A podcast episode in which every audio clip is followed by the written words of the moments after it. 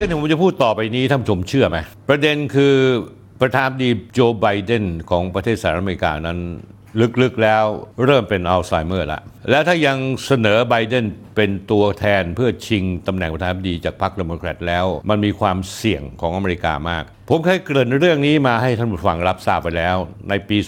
2567ผมพูดบอกว่าปีนี้จะมีสภาวะการเมืองและภูมิรัฐศาสตร์ โลกอยู่ในช่วงหัวเลี้ยวหัวต่อมากที่สุดในรอบหลายทศวรรษ คือปีนี้จะมีการเลือกตั้งเยอะมากปีนี้ไต้หวันซึ่งเลือกไปแล้ว มีเลือกตั้งผู้นำในอินเดีย ปากีสถานอินโดนีเซีย EU รัสเซีย แต่การเลือกตั้งทั้งหมดนี้เนี่ยท่านผู้ชมรู้ไหมว่าไม่มีเรื่องอะไรการเลือกตั้งที่ยิ่งใหญ่ และสำคัญที่สุด และมีคนสนใจมากที่สุด เท่ากับการเลือกตั้งประธานาธิบดีสหรัฐอเมริกา ซึ่งจะมีขึ้นในวันที่ 5 พฤศจิกายน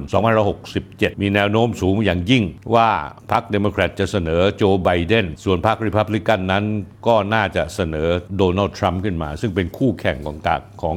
ซึ่งกันและกันในคราวที่แล้ว ตอนนี้เนี่ยท่านที่เคยติดตามข่าวต่างประเทศอย่างใกล้ชิดมันท่านจะทราบว่าความไม่แน่นอนหรือความเสี่ยงที่สำคัญที่สุดในโลกขณะนี้ คือการเลือกตั้งประธานาธิบดีสหรัฐอเมริกา ความเสี่ยงดังกล่าวถึงขั้นมีบริษัทกลุ่มบริษัทชื่อยูเรเซียกรุ๊ปซึ่งเป็นบริษัทที่ปรึกษาความเสี่ยงทางการเมือง มีสำนักงานใหญ่ที่นิวยอร์กมานครนิวยอร์กเผยแพร่บทวิเคราะห์ออกมาตั้งแต่ต้นปีที่แล้ว พูดชัดเจนว่าถ้าอยากดูรายการนี้ ไม่มีอะไรสะดุดหรือติดขัด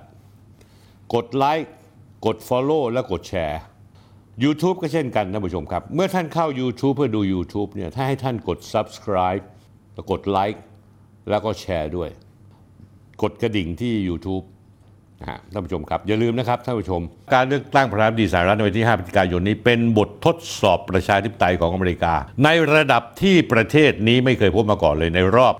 150 ปี ซึ่งหมายถึงนับตั้งแต่สงครามกลางเมืองอเมริกาในช่วงศตวรรษที่ 19 นั่นเอง รายงานของยูเรเซียกรุ๊ประบุชัดเจนว่าอเมริกานั้นถือว่าเป็นประเทศอุตสาหกรรมก้าวหน้าที่ปกครองในระบอบประชาธิปไตยที่ประสบความแตกแยก และมีความบกพร่องมากที่สุดในโลกอยู่แล้ว โดยการเลือกอกตั้งประธานาธิบดีปลายปีนี้จะทำให้ปัญหานี้รุนแรงขึ้น ไม่ว่าผู้สมัครคนใดก็ตามเข้าสู่ทำเนียบขาว การวิเคราะห์ยูเรเซียกรุ๊ปพูดบอกว่าขณะที่ผลการเลือกตั้งยังไม่มีใครรู้หรือคาดเดาได้ เพราะมีความสูสีในขณะนี้ล่าสุดโจไบเดนตามโดนัลด์ทรัมป์อยู่ประมาณ 5% 5 จุด แต่สิ่งเดียวที่มีความแน่นอนที่สุดที่บทวิเคราะห์ยูเรเซียกรุ๊ปพูดก็คือว่า สายใยทางสังคมสถาบันทางการเมือง และสถานะสถานะบนเวทีโลกของอเมริกา จะได้รับความเสียหายถูกทำลาย และจะต้องอยู่ในสภาวะถดถอยต่อไปอีก ไม่เพียงแต่ระบบการเมืองการต่างประเทศ หรือภาวะสังคมของชาวอเมริกัน ที่ตกอยู่ในสภาวะย่ำแย่ และสุ่มเสี่ยงที่สุด แม้กระทั่งผู้นำสหรัฐเองก็ ยังก่อเกิดความเสี่ยงอย่างมหาศาลอีกด้วย ผมกำลังสรุปว่าไบเดนคือจุดอ่อนของอเมริกาท่านผู้ชมที่เป็นแฟนพันธ์แท้รายการผม คงจะจำได้นะครับ ผมเคยพูดเรื่องนี้มาในตอนที่ 147 ออกอากาศเมื่อวันศุกร์ที่ 22 กรกฎาคม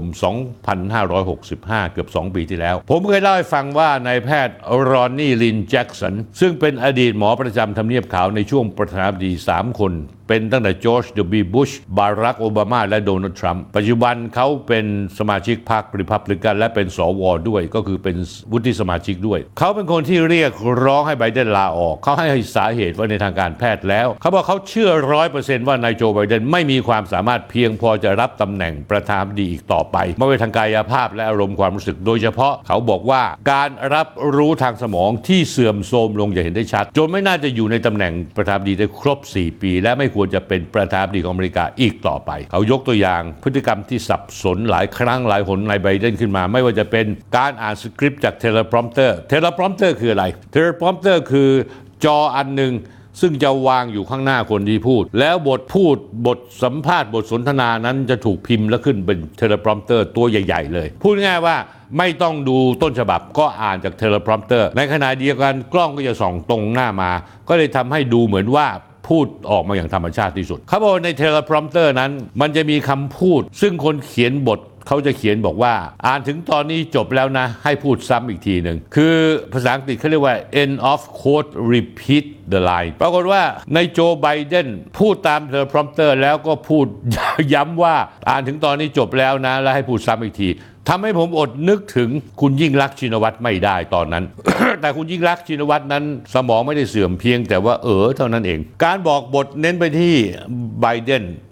ย้ำให้ไบเดนทำเช่นโน้นทำอันนี้ หันไปถามคนโน้นคนนี้แสดงการขอบคุณผู้ผู้ร่วมประชุม ซึ่งเป็นบทซึ่งเขาเขียนกำกับให้โจไบเดนทำตาม แต่ขนาดบอกบทละเอียดอย่างนี้แล้วไบเดนยังหลุดคิวที่ทีมงานเขียนให้ แล้วหลาย ๆ ครั้งท่านผู้ชมรู้ไหม เมื่อเสร็จการแสดงสุนทรพจน์แล้ว ไม่มีใครอยู่รอบตัวท่านผู้ชม โจไบเดนหันกลับไปจับมืออากาศ แล้วเพิ่งนึกออกไม่มีใครอยู่ ก็เลยเดินลงเวทีแบบหลงทิศหลงทาง ล่าสุดท่านผู้ชมครับ กุมภาพันธ์ 2567 ที่ผ่านมามีการปราศัยที่เมืองลาสเวกัสรัฐเนวาดา โจไบเดนพูดจาว่าตัวเองได้พูดคุยกับอดีตผู้นำของฝรั่งเศสในฟรองซัวมิตรรองเขา พูดจาสับสนสลับระหว่างนาย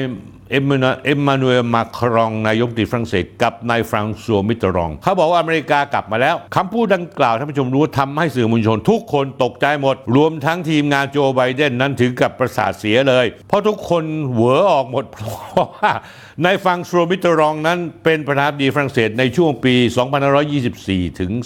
2538 แล้วเขาได้เสียชีวิตไปในปี 2539 หรือตายไปตั้ง 28 ปีที่แล้วนายไบเดนยังเรียกนายเอมมานูเอลมาครองว่าเป็นฟรังซัวมิตรอง ปัญหาเรื่องสุขภาพที่ถดถอยนั้นทำให้นายแลรี่จอห์นสัน อดีตเจ้าที่ CIA ออกมาชี้เห็นถึงความถดถอยทางระบบสมองจิต และประสาทของประธานาธิบดีไบเดนอันจะก่อให้เกิดความเสี่ยง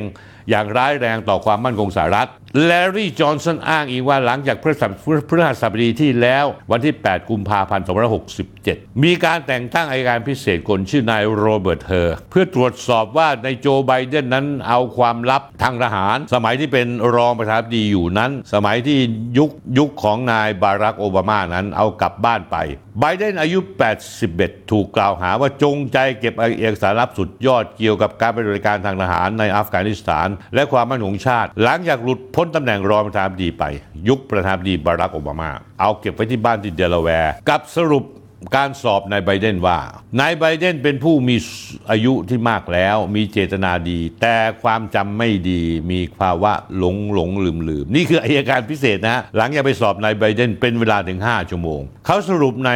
ในการสอบสวนอย่างนี้ครับท่านผู้ชมเขาบอกว่าเราก็คืออัยการพิเศษทีมงาน พิจารณาแล้วว่าหากมีการไต่สวนในชั้นศาล นายไบเดนจะแสดงตนเองต่อหน้าลูกลูกขุนในฐานะชายสูงวัยที่มีเมตตาจิตใจดี แต่ความทรงจำไม่ค่อยดี เช่นเดียวกับเวลาที่เราสอบปากคำเขา รายงานสอบสวนจำนวน 345 หน้าอัยการพิเศษได้ระบุถึงตอนหนึ่งนะฮะนายโรเบิร์ตเฮอร์รายละเอียดการสอบปากคำผู้นำสหรัฐ ยาวนานถึง 5 ชั่วโมงในระหว่างวันที่ 5 ถึงวันที่ 8 ถึงวันที่ 9 ตุลาคม 2566 นายนายโรเบิร์ตเฮอร์พูดอย่างนี้ครับ ไบเดนจำไม่ได้ว่าเขาดำรงตำแหน่งรองประธานาธิบดีเมื่อใด แสดงว่าเขาแทบไม่เหลือความทรงจำใด ๆ เลยในช่วงที่เป็นรองประธานาธิบดีสหรัฐ ประวัติของโจไบเดนนั้นสมัยที่เขาอายุ 46 ปี เขาเคยได้รับการผ่าตัดสมองเพื่อรักษาโรคเลือดโป่งพองในหลอดเลือดแดงที่ไปเลี้ยงสมองซีกขวา หลังจากที่อัยการพิเศษนายโรเบิร์ตเฮอร์ออกมาแถลง โจไบเดนฉุนขาดโกรธออกมาโต้แย้งคำกล่าวหาของโรเบิร์ตเฮอร์อัยการที่ปรึกษาพิเศษของกระทรวงยุติธรรมสหรัฐ ชี้แจงผ่านการถ่ายทอดโทษสุด และการแถลงข่าวทางโทรทัศน์ในช่วงค่ำของวันพฤหัสบดีที่ 8 กุมภาพันธ์ที่ผ่านมา พูดอย่างนี้แหละครับ ความทรงจำผมไม่ได้แย่ลงความทรงจำผมยังดีอยู่ ผมเห็นพาดหัวข่าวต่างๆ ตั้งแต่รายงานการสืบสวนที่กล่าวหา ผมจงใจเก็บเอกสารลับคำกล่าวอ้างพวกนี้ไม่ใช่เพียงแค่ชี้นำให้เข้าใจผิดเท่านั้น แต่ทั้งหมดนี้ไม่เป็นความจริง ผมเป็นคนแก่แต่ผมรู้ดีว่าผมกำลังทำอะไรอยู่ ผมเป็นประธานาธิบดี และผมทำให้ประเทศนี้กลับมายืนหยัดได้อีกครั้ง ผมไม่ต้องการคำแนะนำจากเขา นอกจากนั้นแล้วโจไบเดนยังโกรธทำท่าที่เดือดดานอย่างชัด เมื่อถูกถามในประเด็นของลูกชาย ตามรายงานที่นายโรเบิร์ตเฮอร์อัยการพิเศษระบุว่านายไบเดนยังจำไม่ได้เลย ลูกชายสุดที่รักของคนโตชื่อโบไบเดนเสียชีวิตจากไปในปีใด เมื่อถูกถามในเรื่องดังกล่าวไบเดนก็ตอบบอกว่าอย่าเสือก ผมคิดว่าไม่ไม่ไม่ไม่ใช่ธุระองค์การอะไรของพวกเขาเลยสักนิด ผมไม่ต้องให้ใครมาเตือนผมว่าลูกชายเขาคือโบไบเดนเสียชีวิตไปเมื่อไหร่ อย่างไรก็ตามครับท่านชมครับ ในช่วงท้ายการแถลงข่าวของนายไบเดนที่ลาสเวกัสเนวาดานายไบเดนมีอาการสับสนพูดจาพาดพิงผิดคน เขาเรียกประธานาธิบดีอับเดลฟัตตาอัลซิซิเคยเป็นประธานาธิบดีของประเทศอียิปต์กับเรียกว่าเป็นผู้นำประเทศเม็กซิโกแทน เมื่อถูกถามความความเห็นเกี่ยวสถานการณ์ล่าสุดของสงครามในกาซาโจไบเดนเรียกประธานาธิบดีอับเดลฟัตตาห์อัลซิซีอียิปต์ว่าเป็น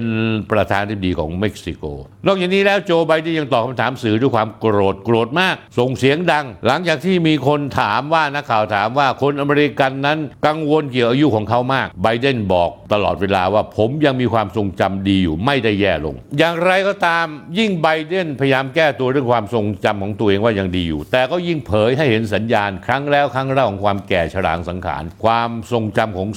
เขาทำให้เกิดข้อสงสัยในหมู่ชาวสหรัฐและชาวโลก ในเรื่องความเหมาะสมที่นายไบเดนจะเป็นประธานาธิบดีต่อไป ส่วนนายแลรี่จอห์นสันอดีต CIA ได้ให้สัมภาษณ์นายสตีเฟนการ์ดเนอร์ผ่านช่อง YouTube สตีเฟนการ์ดเนอร์ซึ่งมีผู้ชมอยู่ประมาณเกือบ 2 ล้านคน นายจอห์นสันเน้นย้ำถึงประวัติข้อผิดพลาดด้านนโยบายต่างประเทศของไบเดนก่อนที่เขาจะ ก้าวเข้าไปสู่ภาวะสมองเสื่อมระยะแรก ซึ่งเขายืนยันว่าระยะต่อไปคือโรคอัลไซเมอร์นั่นเอง เขาพูดอย่างนี้ครับ นายแลรี่จอห์นสันทุกประเด็นด้านนโยบายต่างประเทศและความมั่นคงชาติไบเดนนั้นผิดพลาด และปัญหาความมั่นคงชาติในช่วง 4 ทศวรรษที่ผ่านมา อีกคนหนึ่งซึ่งเป็นคนพูดออกมาคือนายโรเบิร์ตเกตส์อดีตรัฐมนตรีกลาโหมสหรัฐในช่วง 2549 ถึง 2514 เกตส์ยังเคยดำรงตำแหน่งเป็นผู้อำนวยการสำนักข่าวกรอง CIA ที่ทำงานยาวนานถึง 26 ปี เขากล่าวในในหนังสือบันทึกความทรงจำของเขาในรายการ 60 นาทีของ CBS เขาเชื่อว่าไบเดนทำข้อผิดพลาดในอัฟกานิสถานกับวิธีการจัดการถอนทหารออกมาระหว่างปี 2563 64 หลังจากทำสงครามในอัฟกานิสถานยืดเยื้อนานถึง 20 ปี แลรี่จอห์นสันดี CIA ยังชี้เห็นด้วยว่าความเสื่อมถอยทางสมอง และสติปัญญาของโจไบเดน จะส่งผลกระทบทำให้สถานการณ์โลกเลวร้ายลง เป็นภัยคุกคามความมั่นคงของชาติด้วย มีความสับสนวุ่นวายแน่นอนที่อาจจะเกิดขึ้นในการเมืองสหรัฐ การเผยแพร่ข่าวเรื่องนี้จาก Fox News ของพรรครีพับลิกัน ได้เจาะจุดอ่อนเรื่องความเสื่อมถอยด้านความจำที่หลงหลงลืมลืมและพฤติกรรมที่เลวลงของไบเดนตลอด 3 ปีที่ผ่านมาแลรี่จอห์นสันชี้ว่าโจไบเดนคืออันตรายต่อความมั่นคงของชาติ แม้แต่การให้สัมภาษณ์ล่าสุด ของประธานาธิบดีวลาดิมีร์ปูติน ผู้นำรัสเซียกับนายทักเกอร์คาลสันยังกล่าวถึงความกังวลของรัสเซีย รัสเซียกังวลมากว่าใครจะเป็นผู้รับผิดชอบ ถ้านายโจไบเดนประธานาธิบดีสหรัฐมีมีอำนาจในการตัดสินใจจริง ๆ ที่จะกดปุ่มหรือไม่กดปุ่ม อาวุธนิวเคลียร์ซึ่งเป็นเรื่องที่น่ากลัวมาก จอห์นสันยังพูดถึงประเด็นที่นายโดนัลด์ทรัมป์ที่พูดถูกเกี่ยวกับไบเดนในวันที่ออกจากทำเนียบขาวอย่างเป็นทางการ ทรัมป์บอกกับสื่อมวลชนว่า การใช้บทบัญญัติแก้ไขรัฐธรรมนูญที่ 25 หรือภาษาอังกฤษเขาเรียกว่า the 25th amendment ไม่ได้มีปัญหากับตัวเขา แต่จะเป็นปมปัญหาที่ตามมาหลอกหลอนรัฐบาลของนายโจไบเดนรัฐธรรมนูญการแก้ไขฉบับที่ 25 นั้น คือการใช้บทบัญญัติการแก้ไขรัฐธรรมนูญที่ 25 เปิดทางให้โอนอำนาจจากประธานดีให้รองประธานดีและคณะรัฐมนตรี หากรองประธานดีและคณะรัฐมนตรีเกินกว่าครึ่งหนึ่ง พิจารณาแล้วว่าประธานาธิบดีเป็นบุคคลไร้ความสามารถที่ไม่สามารถบริหารประเทศได้ต่อไปอีก พวกเขาก็เลยแค่ถอดนายโจไบเดนออกจากตำแหน่งประธานาธิบดี แล้วส่งนางกัมลาแฮร์ริส รองประธานาธิบดี ซึ่งขึ้นดำรงตำแหน่งแทน นอกจากนี้แล้วนายแลรี่จอห์นสันยังชี้เห็นว่าประธานาธิบดีและสภาคองเกรส มักจะซ่อนตัวอยู่ข้างหลังกองทัพบ่อยจนเกินไป เดิมทีอเมริกานั้นมีศักยภาพทางการทูตสูงมาก แต่ปัจจุบันนโยบายต่างประเทศสหรัฐกลับไม่ได้นำด้วยการทูตกลับถูกนำด้วยการทหารและกองทัพ การเอาทหารนำการทูตผลที่จะเกิดขึ้น คือผู้ได้ประโยชน์ที่สุดคือพ่อค้าอาวุธสงคราม ผมไปพูดไปแล้วตอนที่แล้วว่าสถิติยอดขายยุทโธปกรณ์ในต่างประเทศของอเมริกาปีที่แล้วทะลุถึง 238,000 ล้านดอลลาร์สหรัฐ หรือราวๆ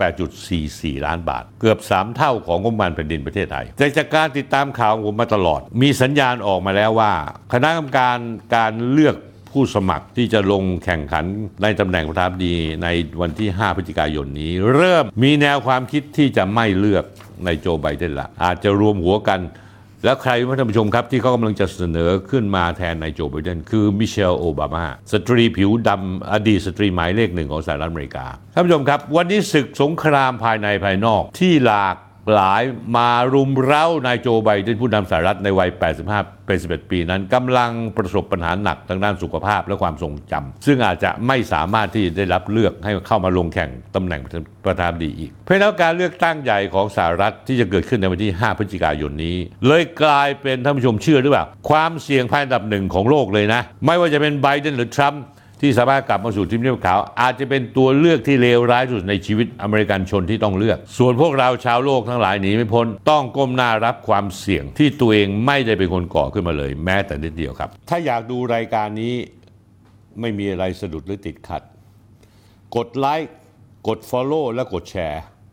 YouTube ก็เช่นกันท่านผู้ชมครับ เมื่อท่านเข้า YouTube เพื่อดู YouTube เนี่ยถ้าให้ท่านกด Subscribe แล้วกดไลค์